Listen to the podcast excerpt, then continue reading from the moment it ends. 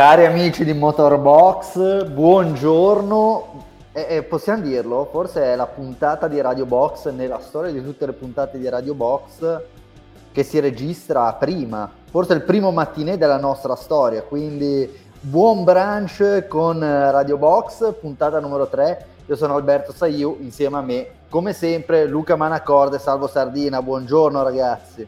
Ciao, ciao a tutti. Buongiorno. Allora Luca, ti tocca come seguirci, perché ricordiamo che ci sono delle grandi novità. Qua vedo che la grafica non è del tutto aggiornata, quindi partiamo con lo stesso sprint con cui è partito oggi Charles Leclerc, però dai, dici come seguirci e integra la nostra grafica. Allora, attenzione, perché qua mi pare che dalla race direction mi dicano che sia tornato tutto come prima, se non sbaglio, vero Salvo? Tutto come per, prima. Per adesso sì, cioè, eh. abbiamo preso Michael Masi in race direction, quindi ci, sono, ci sono un po' di, di cambiamenti. Per adesso restiamo, restiamo così. No, cioè, eh, bello, hai ragione, eh, non ti ho avvertito, hai ragione. Non ti ho avvertito. Eh, Eh, ma ci sta, comunque abbiamo visto a Melbourne anche succedono queste cose, questi... No, questi... Salvo, no, it's not fair, it's not damn right. No, Salvi. Quindi morale della favola qual è? Che se ci volete seguire in diretta basta che continuate a cercare i profili Motorbox su Facebook, YouTube e ci trovate, altrimenti siamo su Twitch con motorbox punto com oppure classico podcast solo audio su Spotify a partire da qualche ora dopo la diretta, cercando Radio Box F uno. Poi ovviamente tutte le news le trovate su motorbox punto com oppure sul nostro profilo Instagram, eh, che è chiaramente anche questo, Motorbox Sport. Bene, allora dopo questo preludio gattopardiano, quindi tutto deve cambiare affinché tutto resti uguale, chiederei a Salvo di mandare la sigla, così può partire la terza puntata di Radio Box.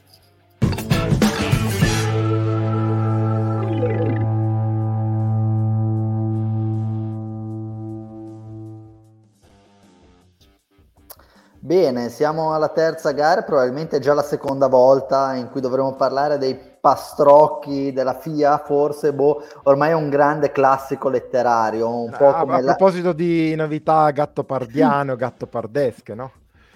Esatto, un po', eh, diciamo che rientra nello stesso filone, ehm, come possiamo dire, tragicomico del, dell'analisi della sconfitta del Partito Democratico alle elezioni. Ecco. Allora, prima, prima di, di addentrarci nella parte un po' così più succosa della trasmissione, io direi di, di smarcare subito un paio di, di robe. La Red Bull vince la terza gara, questa volta Max Verstappen eh, porta a casa un successo che fondamentalmente non è stato mai messo in discussione, nemmeno dopo... Eh, le prime curve, quando effettivamente aveva perso le posizioni nei confronti delle due Mercedes. Dominio totale, lui parte primo e fondamentalmente vince, nonostante la gara sia stata caotica, controlla bene tutte le situazioni. Sergio Perez, partendo dalla pit lane, arriva quinto, quindi dominio assoluto anche su una pista in cui l'anno scorso loro erano andati molto male, proprio a livello di, di prestazione oltre che di affidabilità. Quindi direi che il tema Red Bull può essere smarcato, sempre che voi non abbiate altre considerazioni da portare avanti in maniera, in maniera abbastanza svelta. Salvo, Luca.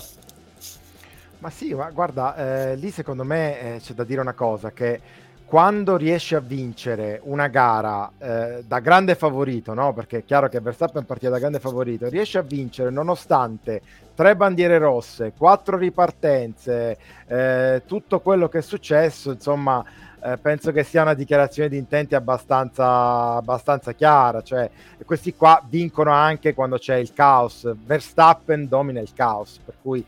Uh, poi un caos che in realtà, lo vedremo, è stato indotto più dalle scelte della direzione gara che non da quello che si è visto in pista, perché mi pare di poter dire questo giusto in questa prima battuta di analisi. Eh, però sì, eh, dominio totale, una macchina che fa un altro sport, soprattutto in gara. Oggi forse non si è visto più di tanto, perché ho avuto l'impressione che Max andasse sostanzialmente a spasso. A un certo punto ha pure pensato di eh, ravvivarsi la giornata con un'escursione fuori pista in curva tre, ci si è fatto la sua bella scampagnata sull'erba, è rientrato in pista, il giro dopo ha fatto il giro, il giro record, per cui dominio totale. Braccio fuori sigaretta, Luca. Sì, sì, eh, sono andate un po' meglio le altre squadre rispetto alle gare precedenti, diciamo, nel confronto, però ovviamente il vantaggio si vede che è ancora notevole, e poi in particolare quando ci sono magari un minimo di battaglie come c'è stato all'inizio, grazie al fatto che le Mercedes sono partite meglio, quando la Red Bull usa il D R S in effetti, come dice Hamilton, svernicia gli altri in un modo che veramente, no, diciamo che ricorda la Mercedes dei primi anni dei motori ibridi, per non andare proprio a dire un estremo come ha detto lui, però il gap è veramente in quelle situazioni devastante. Rimaniamo sulla parte prestazionale per poi di nuovo spostarci un po' più all'analisi della gara in senso stretto. Hamilton ha dimostrato che la Mercedes c'è, che può recitare tranquillamente, ma come peraltro potrebbe fare la Ferrari o, o la Aston Martin, il ruolo di seconda forza. Oggi Mercedes tra, tra i tre team che inseguivano, che inseguivano Red Bull eh, è sembrata la più in palla, e, e probabilmente se George Russell non avesse avuto tutta una serie di problemi a eh, un pit stop effettuato in regime di safety car che poi si è trasformata in bandiera rossa e che quindi l'ha, l'ha gravemente penalizzato, e B, un problema al propulsore dalla sua Mercedes, probabilmente avremmo visto due frecce d'argento, forse non sono più eh, argentate sul podio. Quindi c'è anche la prova in Australia della Mercedes è stata, è stata estremamente convincente.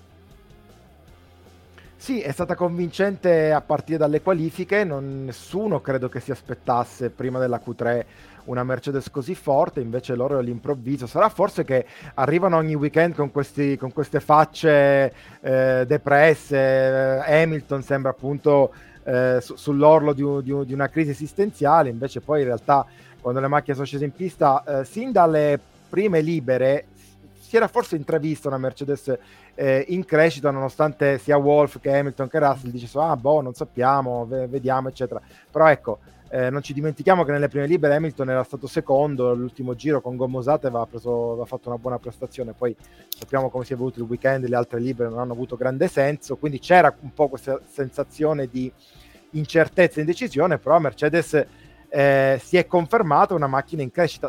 Ripeto quello che avevamo detto dopo il Bahrain, eh, sono molto molto curioso di vedere cosa succederà eh, con l'arrivo di questa famosa macchina B, cioè ho l'impressione sinceramente che, che Hamilton e Russell possano essere gli unici a provare davvero a dare del filo da torcere a Verstappen e alla Red Bull, nel caso in cui questa macchina B per miracolo, per fortuna, per bravura degli ingegneri dovesse subito andare forte Eh, sin dalle prime gare, magari attendere dopo cinque, sei gare, sette gare di sviluppo, chissà che non siano lì a livello per giocarsela, è la cosa che dobbiamo sperare, perché sennò ci aspetta un mondiale deprimente, quello sì per noi che guardiamo, però e anche per noi che tutte le domeniche poi lo dobbiamo raccontare, oggi di mattina, ma poi ci saranno delle volte in cui lo dovremo raccontare alle due di notte e francamente diventa un po' più complesso. Luca? Sì, sì. Eh, sì, la Mercedes questo weekend è andata veramente bene, e a sentire le dichiarazioni dopo le qualifiche di Russell in particolare, neanche loro si aspettavano di andare così tanto bene, anche perché appunto è passato poco dalla, dall'Arabia Saudita, non è che c'erano grossi aggiornamenti per questo weekend, più che altro per la prossima gara in Azerbaigian che ci, si aspetta delle macchine rivoluzionate. Quello che anche oggi non mi ha convinto del tutto, eh, finché ha contato, è stata la strategia, perché quel rientro di Russell, a parte il fatto della safety car che gli ha rovinato poi il piazzamento, però come abbiamo visto nei primi giri con due Mercedes si poteva provare a arginare Verstappen, togliendo una Mercedes da davanti Hamilton è diventata facile preda di, di Verstappen, su quello sono rimasto un po' perplesso, diciamo. Sì, effettivamente c'è stata un po' un po' di indecisione, o meglio è stata presa una scelta che lì per lì, anche se effettivamente non Eh, non fosse poi stata esposta alla bandiera rossa, aveva lasciato qualche, qualche perplessità, perché eravamo veramente in una fase super iniziale di gare, quindi pareva abbastanza complesso capire come George Russell sarebbe potuto arrivare competitivo fino al termine del Gran Premio, trovandosi poi comunque a dover ripartire da una posizione abbastanza arretrata in una fase in cui di fatto stava controllando il Gran Premio e stava dando anche il D R S a Lewis Hamilton. Ci arriveremo subito, Salvo, non so se eh, c'era una domanda o se volevamo passare a Ferrari e poi rispondere alla domanda di Roby. Sì, sì, sì, eh, passiamo, andiamo avanti perché la domanda è più che altro proprio sulla questione della, della sicurezza in pista della F I A, quindi Perfetto. Poi legata alla seconda parte della, della trasmissione. Ok, molto bene. Allora, Ferrari, eh, di nuovo, altro grande genere letterario, bicchiere mezzo pieno, bicchiere mezzo vuoto, posto che il bicchiere che stiamo valutando è probabilmente un bicchiere di carta recuperato in qualche sagra di paese, non certo un bicchiere mezzo pieno, mezzo vuoto di champagne. Però Ferrari, al netto di un altro weekend pasticciato in cui i piloti hanno, forse sono stati, eh, mettiamola così, la parte peggiore del team, cosa che succede abbastanza di rado. L'anno scorso tante volte abbiamo detto, vabbè, almeno i piloti ci hanno messo una pezza, almeno Leclerc ha fatto il suo, almeno Sainz è stato bravo a leggere la gara, eccetera, eccetera. Oggi invece la macchina era decorosamente competitiva, di fatto non sembrava andare particolarmente peggio rispetto ad Aston Martin e Mercedes, eh, pur tuttavia i, i, i piloti hanno, hanno fatto abbastanza, abbastanza casino, e di fatto se la Ferrari oggi torna a casa con zero punti è frutto proprio di errori di pilotaggio, Salvo. Sì, direi di sì. Eh, se ieri in qualifica forse c'erano dei dubbi sul, sulla gestione del muretto Ferrari, che insomma poi non è mai esente da errori neanche in un weekend dove si può dare la colpa ai piloti, oggi, eh, come hai detto tu, eh, assolutamente il, la, la responsabilità è il doppio zero, direi che è di Leclerc e di, e di Sainz. Leclerc ehm, mi sembra che sia sceso in pista un po' con quel mood da Eh, duemilaventuno duemilaventi, quando aveva a disposizione una macchina assolutamente non competitiva e, e scendeva, eh, cioè abbassava la visiera con, quel, con quello, con quello stile un po' garibaldino, sapendo che poi ehm, molto del, del risultato finale dipendeva dal, dalle, dai colpi eh, di, di, di genio, no? Dalle manovre Ehm, particolarmente aggressive che si potevano fare in partenza. Era successo svariate volte nel duemilaventi, è successo nel duemilaventuno che Leclerc restasse invischiato in incidenti al via. Si sta rivedendo eh, quest'anno, ehm, chiaramente secondo me possiamo anche comunque derubricarlo come, un, come il fatto di avere un pilota che sa di non avere la macchina a disposizione, che quindi deve, deve essere un po' più aggressivo per provare eh, a fare qualcosa. Maggior ragione oggi che partiva settimo, però mi sembra che sia chiaro il suo errore eh, in curva tre, quel contatto con uh, Stroll è un contatto di gara, quindi non è che Leclerc doveva essere penalizzato, però è vero che se tu chiudi in quel modo al primo giro quando hai una macchina dentro non puoi non aspettarti, non puoi non ass- ti assumi il rischio che, che possa andare in quel modo lì, che tu possa finire in ghiaia ritirato. Ehm, Sainz aveva fatto una bella gara, Molto. Eh, molto buona, un, una bella rimonta. A un certo punto sembrava che non avesse più il passo, che quindi fossero di nuovo eh, tornati quei fantasmi di Ferrari che consuma tanto le gomme. In realtà stavolta i compiti a casa erano stati fatti dignitosamente bene, quindi la Ferrari aveva pure un degrado buono. A un certo punto, dicevo, si è staccato un po' di un paio di secondi da, da Alonso, da, da Hamilton, sembrava non avere il ritmo per... per tenere il passo di quei due lì, e c'era il pericolo di Gasly che era alle sue spalle da venti giri in zona D R S, quindi sinceramente in diretta avevo pensato vabbè, eh, tra poco Gasly lo, lo passerà. In realtà Sainz negli ultimi dieci giri, prima della bandiera rossa, è tornato a spingere bene, quindi si vede che si è preso un po' di spazio, sapeva di non poter attaccare Alonso, si è preso un po' di spazio e poi ha girato su tempi interessanti, più o meno sul ritmo di Alonso ed Hamilton, quindi bene. E poi però c'è stato questa, questo patatracca alla terza partenza, eh, lì chiaramente un errore del pilota, grave, eh, giusta la sanzione, e poi vedremo se è giusto eh, che le cose siano andate così, però se parliamo della sanzione eh, tout court, cioè guardando il contatto, giusta la sanzione, è giusto che la Ferrari finisca fuori dai punti. Tra l'altro adesso mh, è arrivato adesso il comunicato della F I A, due punti sulla patente di, di Sainz. Giusto due. Per far vedere che siamo in diretta e, esatto. E che arrivano le notizie, arrivano i comunicati F I A. Hai provato a storcere il naso e a criticare velatamente l'operato, altri due punti, e se ti lamenti, altri due. Altri due. Allora Luca, eh, rispetto a quello che ha detto Salvo, Leclerc, errore del pilota, Sainz invece giusta la penalità.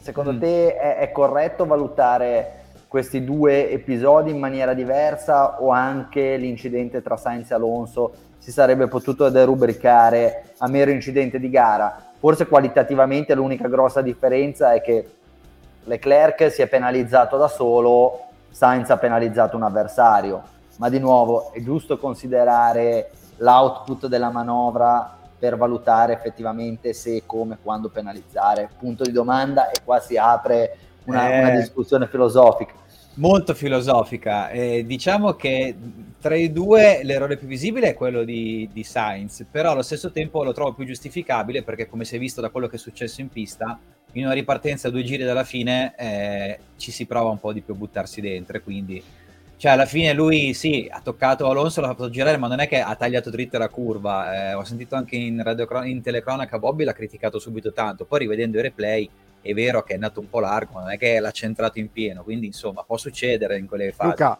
po- scusami ti interrompo, Sainz ha fatto quello che tutti quanti speravamo Hamilton facesse tra l'altro tra l'altro, giusto per parlarne poi per, fino ad Azerbaigian, che tra un mese almeno avevamo eh, gli sfoghi di Verstappen e il controllo Hamilton e, e, e una narrazione infinita insomma. E invece siamo qua a parlare di una Ferrari che va via dall'Australia con zero punti e... con questi due episodi dove appunto i piloti non sono certo esenti da colpe, ma appunto paradossalmente vedo peggio quello di Leclerc, che ha azzardato un po' troppo con un Gran Premio intero davanti, insomma poteva essere un po' più attento. E invece appunto quest'anno quando piove poi grandina, in Ferrari va tutto male, quindi anche nella miglior domenica dell'anno alla fine si ritrovano con addirittura zero punti. Beh, diciamo che tutto sommato è andata bene, poteva andare peggio, poteva andare sì, a due punti di penalità anche a Leclerc. Ecco. Così per dire. Però se vogliamo guardare il lato positivo, Leclerc sta eh, quasi, ric- almeno nei ritiri, sta ricalcando il Verstappen del duemilaventidue, sia mai che prima o poi gli gira anche ricalcarlo nelle vittorie, magari più avanti. Sì, peccato ne che... fa nove di fila da... Sì, non si sa come, ma magari ne fa nove di fila. Dalla Francia in poi, dalla Francia in poi che non ci sarà peraltro. Eh, ci sarà qualcuno che dice non vedo perché Verstappen non debba vincere le prossime dieci gare, e ne, fa- ne farà nove Leclerc. Credici. Allora, a, propos- a proposito di punti, ragazzi, toglietemi una curiosità, per- poi ora vabbè, eh, chiaramente i vantaggi e gli svantaggi di andare in diretta tipo un'ora e mezza dopo la fine del Gran Premio sono la possibilità di commentare anche comunicati, quello che succede a caldo. Eh, la difficoltà magari è di non riuscire a seguire una scaletta così precisa, però mi viene in mente che parlando di piloti in odore di penalità e proprio di, eh, di rischio di sospensione per un Gran Premio, c'era Gasly, il quale si è reso protagonista di un'entrata assassina nei confronti del compagno di squadra, quindi potrebbe esserci effettivamente la prima applicazione della regola di un pilota che salta un Gran Premio, se effettivamente Gasly dovesse sì. essere punito per una quantità di punti tali. O vediamo se effettivamente si troverà l'escamotage per evitare di applicare questa regola, che credo che nessuno effettivamente voglia applicare, però ritengo che dovranno in qualche modo valutare seriamente se applicare o meno. Ma eh, Alberto, se Sainz viene penalizzato con due punti, eh, mi pare che Gasly l'abbia fatto un, un eh. po' più grossa di, di, vers- eh. di, di Sainz. E tra l'altro non vorrei dire una fesseria, ma è molto possibile che la stia dicendo. Mi pare di ricordare che a lui mancavano due punti sulla sì. patente. Sì, sì, e sì, quindi, dieci, cioè, eh. Eh, anche se eh, diciamo lo penalizzassero con lo stesso metro di giudizio severo usato per Sainz, perché due punti effettivamente sono tanti, eh, lì Gasly va a rischiare. Credo che comunque salomonicamente troveranno l'escamotage per l'ennesima volta, direi, per smentire le proprie stesse regole, cioè mettere delle regole ma fare in modo che poi non vengano mai davvero applicate. Però ecco, sicuramente ci sono delle, delle situazioni dell'anno scorso in cui Gasly ha preso dei punti di, eh, sulla patente immerita- immeritatamente, perché magari li davano anche per l'unsafe release o, o cose del genere.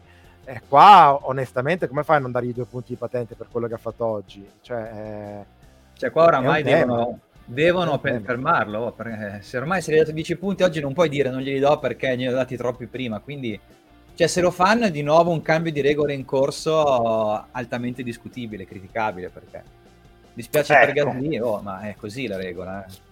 Ci stiamo, ci stiamo arrivando, è così la regola, ma è sempre così la regola, nel senso, la grossa difficoltà che abbiamo noi, e poi per carità, eh, siamo, siamo tutte persone che guardiamo i Gran Premi e, e che di fatto anche in maniera più o meno professionale seguiamo quello che succede in Formula uno, e tante volte... Come la puntata scorsa, come la puntata sì. scorsa, c'è il codazzo delle, dei reclami. Appena arrivato, in questo momento, reclamo della Haas contro l'ordine d'arrivo del Gran Premio eh, d- d'Australia. Eh, Haas che ricordiamo ha da recriminare perché effettivamente dopo la, la terza partenza eh, Hülkenberg era quarto e sarebbe scalato terzo con la penalità Di, di Alonso, quindi sarebbe stato il primo podio per la Haas nella storia della Formula uno e il primo di, di Hülkenberg. Ci sta che ci provino, eh. Ma pensa che beffa se il primo podio arrivasse così, cioè gli danno il copino. Ma penso che Hülkenberg lo prenderebbe comunque con grande eh. signorilità, eh. Certo, non... certo. Allora, anche a Fisichella, se vi ricordate, quando aveva vinto in Brasile, che l'avevano premiato la volta dopo con Raikkonen che gli aveva passato la coppa perché l'avevano premiato lui in maniera errata, quindi cioè, già visto anche questo. Sarebbe avevano anche... fatto la premiazione a Imola due settimane dopo. Sì, sì, sì, quindi cioè, Fisichella... Poi Fisichella non ha più vinto forse in Formula uno. No, no, ha vinto, ha vinto. Ha vinto con ha la vinto. Benetton, con la Renault, con la Renault, Renault, Renault, Renault, Renault. Era la sua prima vittoria con la Jordan, che era già una Jordan abbastanza in calo, epica, invece l'ha festeggiato in una maniera un po'. Quindi anche il primo podio di Hulk, volendo. Allora, ci stiamo arrivando, abbiamo parlato del possibile podio di Hulk, della F I A che fa le regole, le disfa, ma più che altro le interpreta in maniera un po' così, eh, altalenante. Cosa è successo oggi? Eh, dopo ventidue minuti di melina, così, parlando delle performance di Ferrari, Mercedes e Red Bull, di cui, diciamo la verità, non interessava proprio niente a nessuno, arriviamo a parlare della F I A. Allora... Salvo, vuoi leggere la domanda di Roby? Sì, perché l'avevamo preannunciata prima, quindi è giusto introdurre l'argomento con eh, l'intervento di Roby, che eh, tra l'altro ci diceva: ragazzi, però fate in fretta che mi aspetta la suocera per pranzo, il pranzo domenicale chiaramente non si tocca, ci mancherebbe. Eh, domanda Roby: se i criteri eh, per correre oggi sono che serve una pista perfetta, ritengo giusta la prima rossa, non puoi fare venti minuti di safety car, ma davvero è necessario pulire ogni sassolino? Dai su. Qua credo che lui si riferisca più che altro alla seconda rossa, quella messa in pista dopo l'incidente di Magnussen. Allora, io direi di ora di andare con ordine, perché sennò non ne usciamo più. Come è già stato detto, come sapete, perché avete visto il Gran Premio e sicuramente avete letto la diretta su motorbox punto com, cosa è successo? Che al giro set, al giro sei, se non sbaglio, sei sette sei direi, Alex Albon ha commesso un grave errore ed è andato a impattare in maniera abbastanza severa contro le barriere, salvo poi eh, rischiare ancora che l'incidente avesse conseguenze ben peggiori, perché la macchina è parzialmente rientrata in pista, con grande spavento per Stroll e poi specialmente per Hülkenberg, se non sbaglio per le Alpine, che effettivamente hanno sfiorato la Williams del pilota thailandese, che fino a quel momento, apro parentesi, stava, stava portando a casa un weekend pazzesco. E niente, direzione gara, fa entrare la safety car, che a quel punto sembra una scelta inevitabile, sacrosanta, perché c'era una macchina in mezzo alla pista e doveva essere rimossa. In, in quei due giri di safety car, alcuni piloti, due credo, solo due più alcuni che si trovavano in fondo, in fondo al gruppo, eh, effettuano un pit stop, e stiamo parlando di Russell e di Sainz. Due giri dopo viene esposta bandiera rossa, una situazione direi molto simile, se non analoga, a quanto ehm, successo a Jeddah lo scorso anno con l'incidente di Mick Schumacher, che prima venne esposta, venne messa la safety car o la virtual safety car, salvo poi dopo esporre bandiera rossa. Quindi qualcuno si era fermato nel mentre, all'epoca fu Perez, e, ed effettivamente fu molto svantaggiato. Quindi qua la prima domanda è: ci va bene, o, ma ci va bene, non è che deve andare bene a noi, ma eh, riteniamo corretto che effettivamente si possa, si possano andare a inserire due strumenti di sicurezza, chiamiamoli così, safety car e poi bandiera rossa, o virtual safety car e poi safety car e poi bandiera rossa, uno di seguito all'altro, creando poi di fatto uno squilibrio per quella che è la possibilità di eseguire una strategia corretta da parte dei team. E questa secondo me è la prima domanda. E la seconda domanda che vi vorrei fare è: ritenete che la safety car prima e la virtual eh, scusatemi la bandiera rossa dopo fossero appropriate per l'incidente di Albon? Punto di domanda. Chiederei a Salvo di rispondere alla prima domanda e a Luca di, di rispondere sul, sull'opportunità o meno di, eh, di, di fatto di, di porre la gara in regime di safety car e di bandiera rossa. Ma eh, scusami, la prima domanda mi, mi hai ubriacato. No, la, la, la, eh, sei sveglio dalle quattro del mattino, no, esatto, senza considerare l'open bar, l'open bar di ieri sera. Ieri sera, certo, certo. Così. Allora no, quello che ti chiedevo è: secondo te è corretto, o come si potrebbe poi effettivamente andare a mitigare lo squilibrio, okay, che si porta dietro il fatto di esporre prima una bandiera gialla o fare entrare una eh, quest, questa è una cosa che eh, secondo me di, di tutte le cose che sono successe questa qua è la più inevitabile, cioè eh, è, è capitato tantissime volte, ricapiterà, che eh, intanto vedendo un incidente la direzione gara decida subito di mettere la safety car e poi valutate le condizioni della pista, delle barriere, cose che non si possono sapere chiaramente nel momento in cui viene mandata in pista la safety car, si decida di eh, esporre una bandiera rossa. Quindi su questo non starei tanto a sindacare. Eh, succede, è successo, Russell e Sainz sono stati oggettivamente molto sfortunati, però non sono stati i primi. L'hai ricordato tu l'anno scorso, Perez eh, era, eh, aveva pagato per la stessa cosa, si era fermato in regime di safety car e poi qualche giro dopo bandiera rossa ed è scalato da prima a quarto, se non sbaglio, in, in Arabia Saudita. Yes. E il problema secondo me sta in, in tutto il resto. Eh, qua poi lascio la parola a Luca, ma il mio brevissimo giudizio è che mh, secondo me la bandiera rossa, anche nel caso di, di Albon, che, che forse è l'incidente più eh, che ha messo più a repentaglio le condizioni di sicurezza della pista, sia stata un po' generosa. Si poteva, e abbiamo visto tante volte, continuare anche a fare cinque sei giri in safety car, la pista sarebbe stata, credo, ripulita, anche perché il problema non erano le barriere, in quel caso giusto mettere la, la, la bandiera rossa, ma era, erano i sassolini, eh, la ghiaia portata in pista. La ghiaia, ragazzi, con due giri, eh, con lo scopettone, due, due giri si, si sistema quella roba lì, quindi ho avuto l'impressione che sia stata un po' generosa quella bandiera rossa lì. Luca. Sì, diciamo che oggi ha confermato quella che è una tendenza ormai dell'ultimo periodo, che è, è data un po' sia da quello che è successo ad Abu Dhabi nel duemilaventuno, sia un po' dalla nuova Formula uno più eh, diciamo aperta al grande pubblico, quindi più alla ricerca dello spettacolo, quindi si tende a favorire soluzioni come la ripartenza dopo la bandiera rossa. Anche nel caso di Magnussen mancavano due giri, sarà pesato la, il, il precedente di Abu Dhabi, perché c'era la gomma da rimuovere dalla pista, è una cosa che gestisci con la safety car volendo, non è così pericoloso, non c'erano problemi di sicurezza particolari, mancavano appunto due giri, ci hanno fatto aspettare poi un sacco per vedere una partenza, una ripartenza adrenalinica che però ci ha riportato dove eravamo, cioè un'altra bandiera rossa, perché comunque lo sai che a quel punto è difficile che non succedano incidenti. L'abbiamo visto poi anche tipo quando era successo a Baku eh, nel duemilaventuno. Eh, anche a Baku era stato un, un discreto caos, mi, mi pare di ricordare. Eh, no? Ma eh. sì, sono anche situazioni in cui non si sono mai trovati, sono le prime volte che si trovano, non sanno bene cosa fare. Cioè, anche i minuti che ci sono voluti per capire alla fine cosa avessero intenzione di fare per chiudere questo benedetto Gran Premio, insomma, non è che danno proprio l'idea di essere the pinnacle of motorsport, sembra un po', un po' raffazzonata così, perché non ci sono,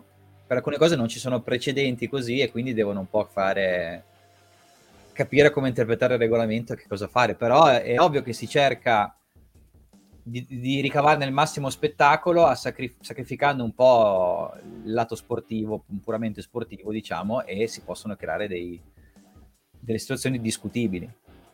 Luca, tu dici che non ci sono precedenti, ed è vero in qualche, in qualche modo. Io ritengo che però i precedenti se li potessero tranquillamente eh, andare a cercare, nel senso, tu scrivi una regola, tu decidi come applicare quella regola, e sto parlando della federazione lavorando con la direzione gara. A quel punto hai mille ottanta Gran Premi di Formula uno corsi e fondamentalmente quello che puoi fare è andare a rivedere, non dico i mille ottanta Gran Premi che si sono corsi, ma prendere i Gran Premi degli ultimi quindici anni, i Gran Premi degli ultimi venti anni e provare, e ora ci sono tutte le tecnologie per farlo, ad applicare quella regola. Quindi fondamentalmente riguardo un Gran Premio lo ricrei a livello computerizzato in qualche misura e vai a studiare come quella regola avrebbe impattato e come avresti potuto andare a dirimere determinate que- questioni, determinate situazioni che si sono venute a creare, perché il pasticcio di oggi, e poi parliamo delle ultime due bandiere rosse, quindi il, lo pneumatico eh, di Magnussen, e di nuovo lì c'era la necessità di farli ripartire, magari sì, ma forse non c'era la necessità di esporre la bandiera rossa, però nel momento in cui tu decidi di esporre la bandiera rossa e di correre un mini Gran Premio di due giri, te devi essere pronto e devi sapere cosa succede in caso di ulteriore bandiera rossa o di ulteriore incidente, perché il grande caos dal mio punto di vista è avvenuto tra la seconda, cioè scusate, tra la eh, bandiera rossa causata dall'incidente all'ultima ripartenza e poi di fatto l'uscita delle macchine per l'ultimo giro di parata. E questo secondo me è il grosso tema.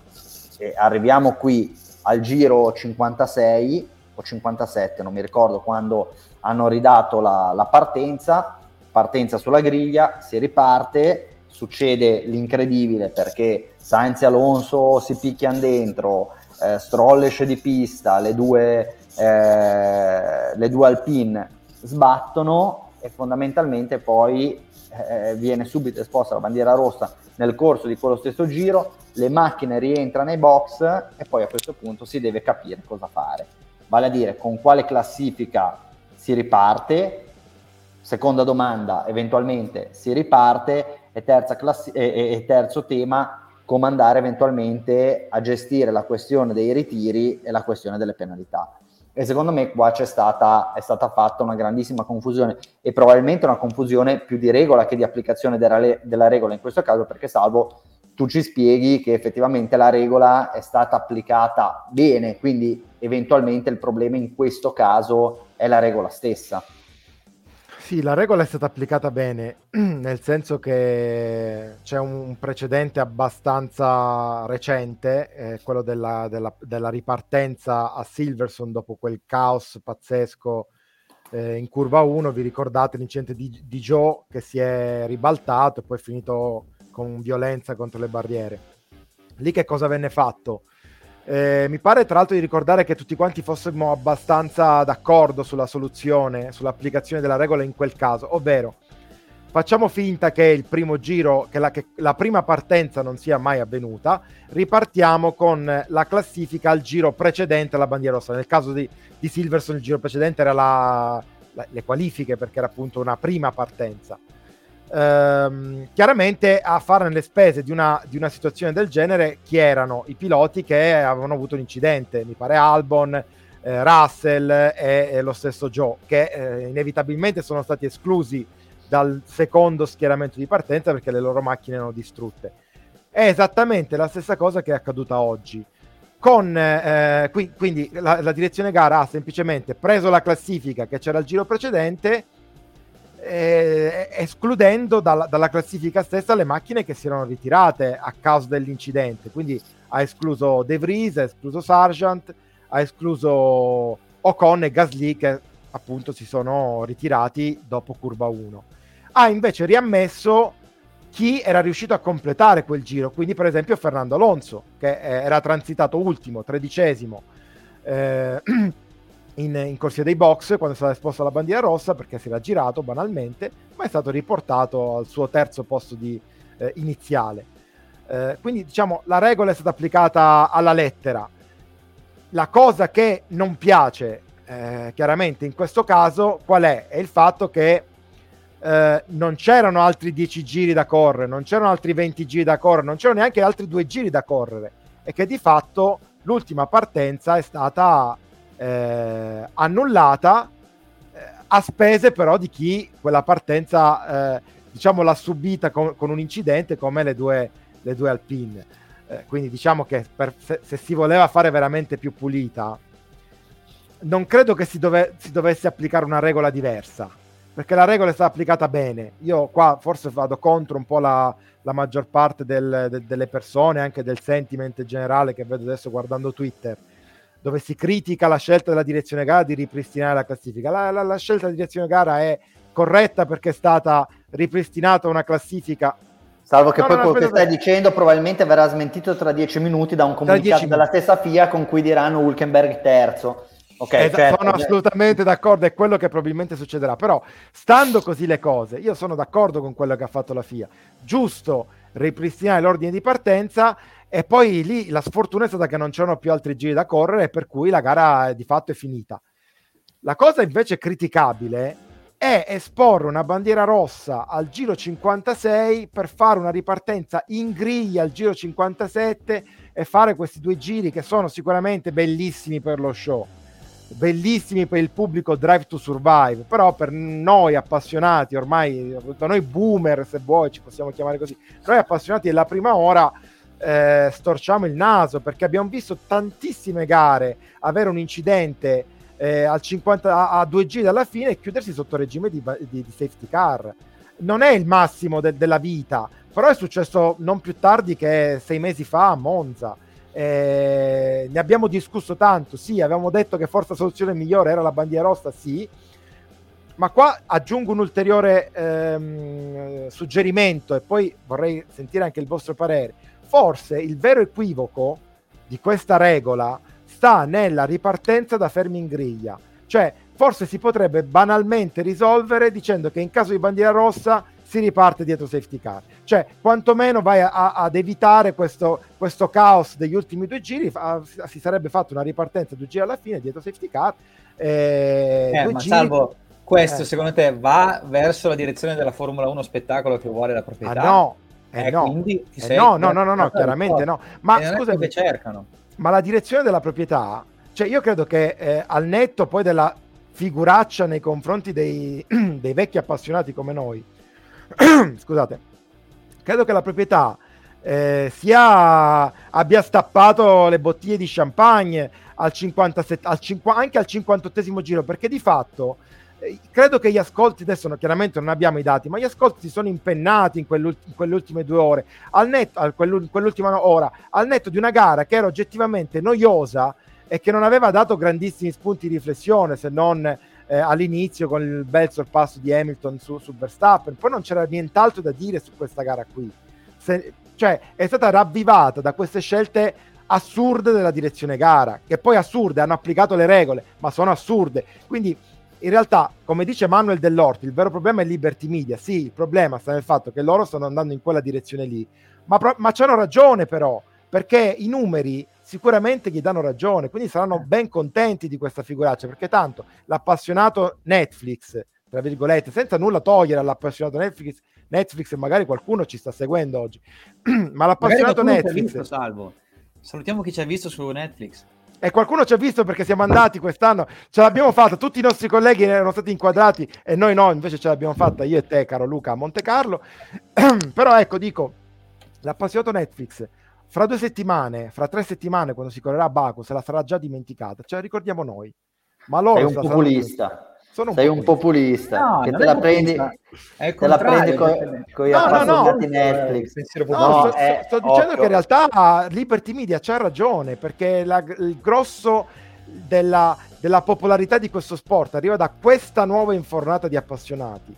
E stanno andando incontro alle esigenze di questa nuova infornata di appassionati. Ok, secondo me qua capisco quello che dici, eh, tuttavia non sono totalmente d'accordo con te, o meglio, credo che forse l'errore poi più marchiano che ha fatto la, la federazione è stato poi farli ripartire per il, cin- per il cinquantottesimo giro dietro safety car, e quindi allungando fondamentalmente la gara di venti minuti per un nulla, quando poi di fatto lì bastava ripristinare la classifica e fare un ulteriore giro dietro la safety car non ti avrebbe in nessun modo a, non avrebbe aggiunto niente se non un passaggio sotto la bandiera a scacchi, ma ricordiamo che questi l'anno scorso hanno assegnato un campionato mondiale ex post senza sapere che il campione del mondo, cioè senza che il campione del mondo sapesse di aver vinto il titolo e poi l'ha scoperto dopo in circostanze particolari, quindi diciamo che magari l'ultima, l'ultima appendice dell'ultimo giro poteva essere anche evitata. Quello che io non ritengo sensato in tutto quello che è stato fatto, e, e, e ho seguito il tuo ragionamento e sono d'accordo con quello che hai detto, ma secondo me manca una parte. Mi va benissimo che tu dica noi ripristiniamo, ripristiniamo la classifica al giro prima e tutto quello che è successo nel mentre noi lo consideriamo come non avvenuto, con l'unica eccezione per cui i piloti ritirati sono ritirati, quindi se la gara riparte, e, e badate bene, la gara poteva anche non ripartire, perché tu potevi dire prendiamo la classifica al giro cinquantacinque, ok, poi la gara non riparte, quindi riammettevi anche quelli che erano usciti. Ma mettiamo caso che tu dica, in qualsiasi momento della gara, dica quello che è successo al giro cinquantasette per me non è esistito, ok? E quindi se c'è ancora una gara da correre fai riprendere tutti tranne quelli che si sono ritirati.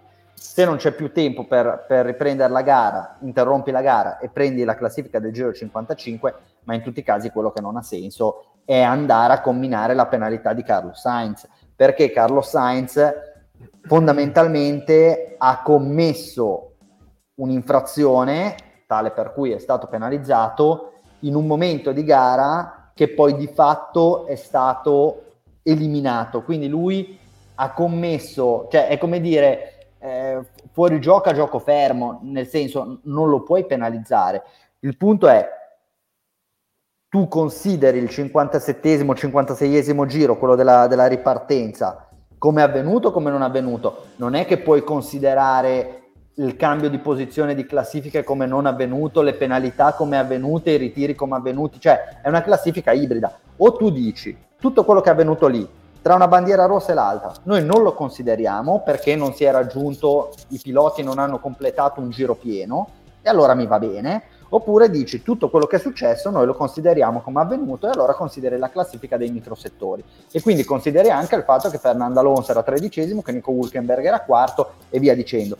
Io quello che critico è il fatto che tu alla fine hai avuto e avrai una classifica ibrida, una classifica che tiene conto in parte della classifica al cinquantacinquesimo giro e in parte di quello che è successo tra il cinquantasei e il cinquantasette, che tu di fatto hai eliminato perché hai ripristinato la classifica del giro cinquantacinque. Secondo me dovrebbero prendere una strada netta, cioè dire o facciamo come negli anni novanta, che se tu esponi una bandiera rossa nel corso del primo giro, tutto quello che è successo prima viene cancellato, la gara riparte. Se questo succede al trentacinquesimo giro, bene, togli tutto quello che è successo al giro trentasei, per dire, riparti con quanto successo con la classifica del giro trentaquattro. Però il discorso di anche qualitativo, di andare a valutare che vengano completati un tot di giri, un tot di chilometri, un tot di passaggi sul traguardo in regime di bandiera verde, è già applicato dalla Formula uno per l'assegnazione del punteggio. Quindi perché non andiamo a fare una regola per la quale tu dici se non viene completato un giro dopo una qualsiasi ripartenza, sia la prima, la seconda, la terza, al primo giro, al quindicesimo, al penultimo, e allora cancelli quanto successo tra la ripartenza e la bandiera rossa nel caso in cui non si sia completato un intero giro, se no dici vale tutto e però, valgono i microsettori. Allora, ehm, spero che appunto, cioè, mi scoccia anche che diventi un ping pong tra me e te, perché sennò Luca fa da, da, da, da, da, da terzo osservatore, però eh, quello che dici tu è assolutamente corretto. Capisco il ragionamento della classifica ibrida, perché un po' calcoli La, ter- la terza partenza un po' non la calcoli, e questo è, è comprensibile, cioè è una, una critica eh, sensata, però sempre tornando, eh, cioè secondo me l'equivoco qui sta nel fatto che non c'erano gli estremi, o meglio non c'era più tempo, più giri a disposizione per effettivamente ripartire, perché tornando di nuovo al caso di scuola che è Silverstone duemilaventidue, no? Gara sospesa per bandiera rossa dopo incidente alla, a curva uno, ci sono ancora cinquanta giri da correre. Ipotizziamo che Zhou si fosse ribaltato non per un contatto con Russell, che poi si è ritirato anche lui, ma per un contatto con eh, Alonso, che invece continuava senza problemi la sua gara, e Alonso fosse stato ritenuto responsabile di quell'incidente. Non sarebbe stato giusto che Alonso nella, nel prosieguo della gara scontasse una penalità per aver fatto cappottare per aver fatto cappottare Zhou? Cioè, eh, sarebbe stato assolutamente auspicabile. Quindi mi rendo conto che in questo caso è difficile da accettare, perché in realtà la vittima dell'errore, che è Alonso, non ha scontato nessun, non ha avuto nessuna influenza, per, eh, eh, non ha pagato nessuna conseguenza per l'errore di Sainz, ma l'errore però c'è stato. Quindi di fatto o dai una penalità di eh, tre posizioni, cinque posizioni sulla griglia del prossimo Gran Premio, oppure da una penalità in questo Gran Premio. Visto che il Gran Premio effettivamente si è disputato, si è concluso, ci sta a dare una penalità a Sainz in questo Gran Premio, pur se comprendo la tua, la tua, la tua obiezione, è un'obiezione che ci sta, ma ripeto, il problema vero sta a monte, sta nel far ripartire una gara da fermi dopo bandiera rossa al giro cinquantasei, quando lì bastava fare due giri dietro safety car, è morta lì. Sì, ma poi tra prego Luca, decidi di fare queste cose, di eh, prevedere questo ricorso estremo alla bandiera rossa delle partenze da fermo, a quel punto devi anche pensare che le penalità che vai a dare in un contesto di gara normale, come cinque secondi a Sainz, in quel contesto lì è come dare trenta secondi in una gara, certo, normale, perché ha perso otto posizioni. Quindi e però comunque, che fai? Gli dai, gli dai, me- dai mezzo secondo, cioè no, ti, ca- ti metti un'alternativa, o due secondi e mezzo per dire, sto ipotizzando, sì, o perde tre posizioni per dire, però non puoi dargli la penalità. Cinque secondi è una penalità pensata con un certo peso in una gara disputata in condizioni, sì, normali, è vero, così diventa una, una penalità di un peso estremamente diverso. Molto, molto intelligente quello che, sì, dice Luca. Mm. Secondo me, la, scusa Salvo, l'abbiamo vista anche a Jeddah al contrario. Se non puoi scontare la penalità di cinque secondi in regime di virtual safety car o di safety car, perché in alternativa questa penalità sarebbe troppo blanda, allo stesso modo la penalità in tempo, quando arrivi in regime di safety car, diventa eccessivamente penalizzante, e quindi dovrebbe esserci comunque la possibilità di commutarla in una perdita di posizioni. Guarda, eh, secondo me lì banalmente, più che perdita di posizioni, puoi fare, puoi appunto commutare la penalità come se la gara eh, fosse conclusa senza che quel pilota è transitato sotto la bandiera. Cioè, se la gara si conclude in regime di safety car o eh, appunto come oggi, dai, anziché dare cinque secondi, dai tre posizioni in griglia per la gara successiva. Tra l'altro questa situazione era già successa quest'anno in Bahrain, in Formula tre, e a farne le spese era stato Gabriele Mini, che era secondo meritatamente ed è scivolato eh, credo ottavo, comunque ha, ha perso tantissimo terreno. Questa qua sicuramente è una cosa su cui la F I A può ragionare, e credo che una soluzione si possa trovare, una soluzione di buon senso, però credo che non sia neanche questo il, il punto de- della vicenda. Cioè eh, il punto è che oggi ci troviamo a commentare una gara che è stata un caos, ma è stato un caos per via di, di decisioni prese anche correttamente secondo le regole, ma eh, eh, tutte orientate a creare uno show artificiale in pista. Quello è, e diciamo anche su de- sulla base di, di regole che presentano delle evidentissime lacune, perché se siamo qua a discuterne è chiaro che la regola può essere interpretata in molti modi, e non è chiaro effettivamente che poi questa regola venga applicata sempre nella stessa maniera. Sì, sì, mm. È assolutamente così. Volevo rispondere a Manuel Dell'Orto, che diceva non sono d'accordo, in riferimento a quello che avevo detto prima sui fan della Formula uno, su, sul pubblico Netflix, che sicuramente avrà visto con passione gli ultimi, l'ultima mezz'oretta di gara. E dice è un circo, sta perdendo comunque dalla parte, eh, cioè sta perdendo i tifosi veri, quelli del circo vanno e vengono, quelli veri restano. Sono d'accordo, eh, stiamo dicendo la stessa cosa, Manuel. Eh, io mi metto dalla parte dei tifosi veri, Eh, tra virgolette. Eh, è chiaro che quelli nuovi, moderni, giovani, magari tra un po' si stancheranno e guarderanno, torneranno a guardare la MotoGP. Sembra ci sia stata un po' una diaspora in, in questi ultimi due o tre anni. Eh, o, o torneranno a guardare, leggevo anche Claudio Lorenzi che parla di soap opera. Eh, sì, è, è così. Eh, poi di fatto a fare le spese sono appunto gli appassionati della prima ora, come dicevo. Però non credo che eh, gli as- i dati di ascolto dell'ultima parte di gara siano stati deprimenti per, per Liberty Media, anzi. No, ma tra l'altro comunque diciamolo, è un trend generale dello sport che sappiamo è sempre più comandato dagli interessi economici. Cioè, hai citato la MotoGP, la MotoGP da quest'anno si spara una sprint race tutti i weekend, quindi anche loro hanno cambiato qualcosa per cercare di fermare l'emorragia di appassionati che c'è stata negli ultimi anni, perché poi alla fine la base di appassionati puri è comunque più piccola della base di appassionati tifosi occasionali che poi... Eh, prendere con eh, delle gare più artificiali come, come si sta vedendo in queste occasioni. E quindi alla fine è sempre quel discorso lì, da una parte i soldi, dall'altra la purezza dello sport, eh, l'unica è passare al curling. E lì per ora non è stato ancora modificato, quindi. Tra l'altro, tra l'altro in tal proposito, eh, in questo weekend si è anche discusso del... di nuove regole per la sprint race di Baku, che sarà la eh. prossima, quindi poi di fatto è un, un tema di attualità, eh. Eh, perché lì vogliono fare addirittura una seconda qualifica e eh, devo dire poi sinceramente eh, messa così, vis- cioè, sono dell'idea che visto che ci deve essere lo show a tutti i costi, fermo restando che l'abbiamo detto più volte che le- il weekend sprint non è che proprio ci piaccia eh, così tanto, però se proprio ci deve essere allora ci sta che che la gara sprint sia una gara a sé, si corra tutto il sabato con le sue qualifiche e la sua gara, e quantomeno gli dai un senso, perché le prove libere due del sabato mattina, l'abbiamo commentato nelle sei sprint che abbiamo visto in questi due anni, sono assolutamente una delle cose più noiose, aberranti e inutili, visto che tra l'altro gli ingegneri non possono neanche modificare le macchine, sì. Per cui in regime di parco chiuso a quel punto ha senso che tu faccia che tu faccia una, una qualifica sprint per la gara sprint. Anche perché se metti uno sprint a Baku vuol dire che stai cercando comunque eh sì,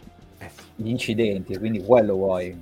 Ah, poi tutto sommato le, le altre sono state posizionate mh, su gare, su circuiti dove ci sta anche, perché c'è Red Bull, eh. c'è Austin, c'è il Qatar, Silverstone, eh, c'è, no, c'è Spa, eh, mm. e ci sarà Interlagos, eh, però se la metti a Baku stai proprio cercando la eh. rissa, diciamo.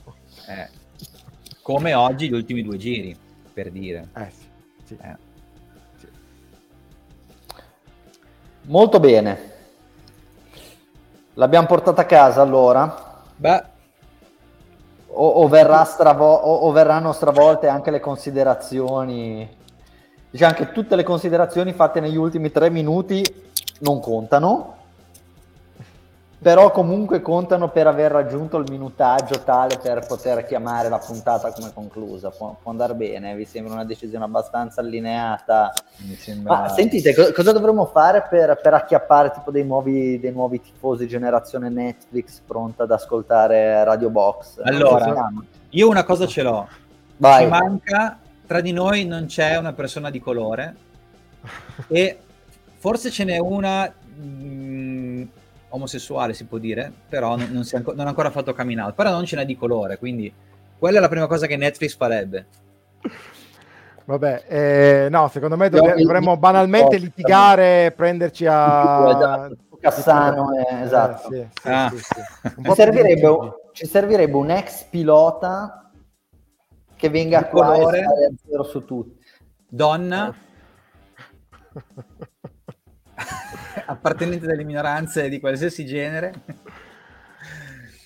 Bene. Vabbè, dai, eh, ci pensiamo che... per la prossima, dai, vediamo come ci presentiamo tra un mesetto, magari qualcuno nel frattempo è tipo Tropic Thunder, ecco, così eh. Credo che non si possa fare, ecco, sarebbe veramente l'ultimo chiodo sulla bara di Radio Box. Va bene, dai, dopo questo momento cringe direi che possiamo, possiamo salutarvi. Eh, noi siamo, eh, anche io, quindi il signore qua sotto, questo anziano signore si prende tutta la responsabilità di ciò che dice in diretta. Eh, non abbiamo i conti del Totobox perché in mezzo al delirio non abbiamo fatto il tempo, però eh, vi renderemo conto eh, per le prossime puntate. A questo punto ci vediamo, mi sa, fra quasi un mese, il trenta aprile c'è Baku. Per cui ci Vabbè. vedremo il trenta aprile. Ma magari facciamo delle puntate, eh, ma magari no. Ma magari vedremo, no. vedremo, vedremo. Ciao, buona, buona domenica. domenica. Ciao, ciao. ciao, ciao.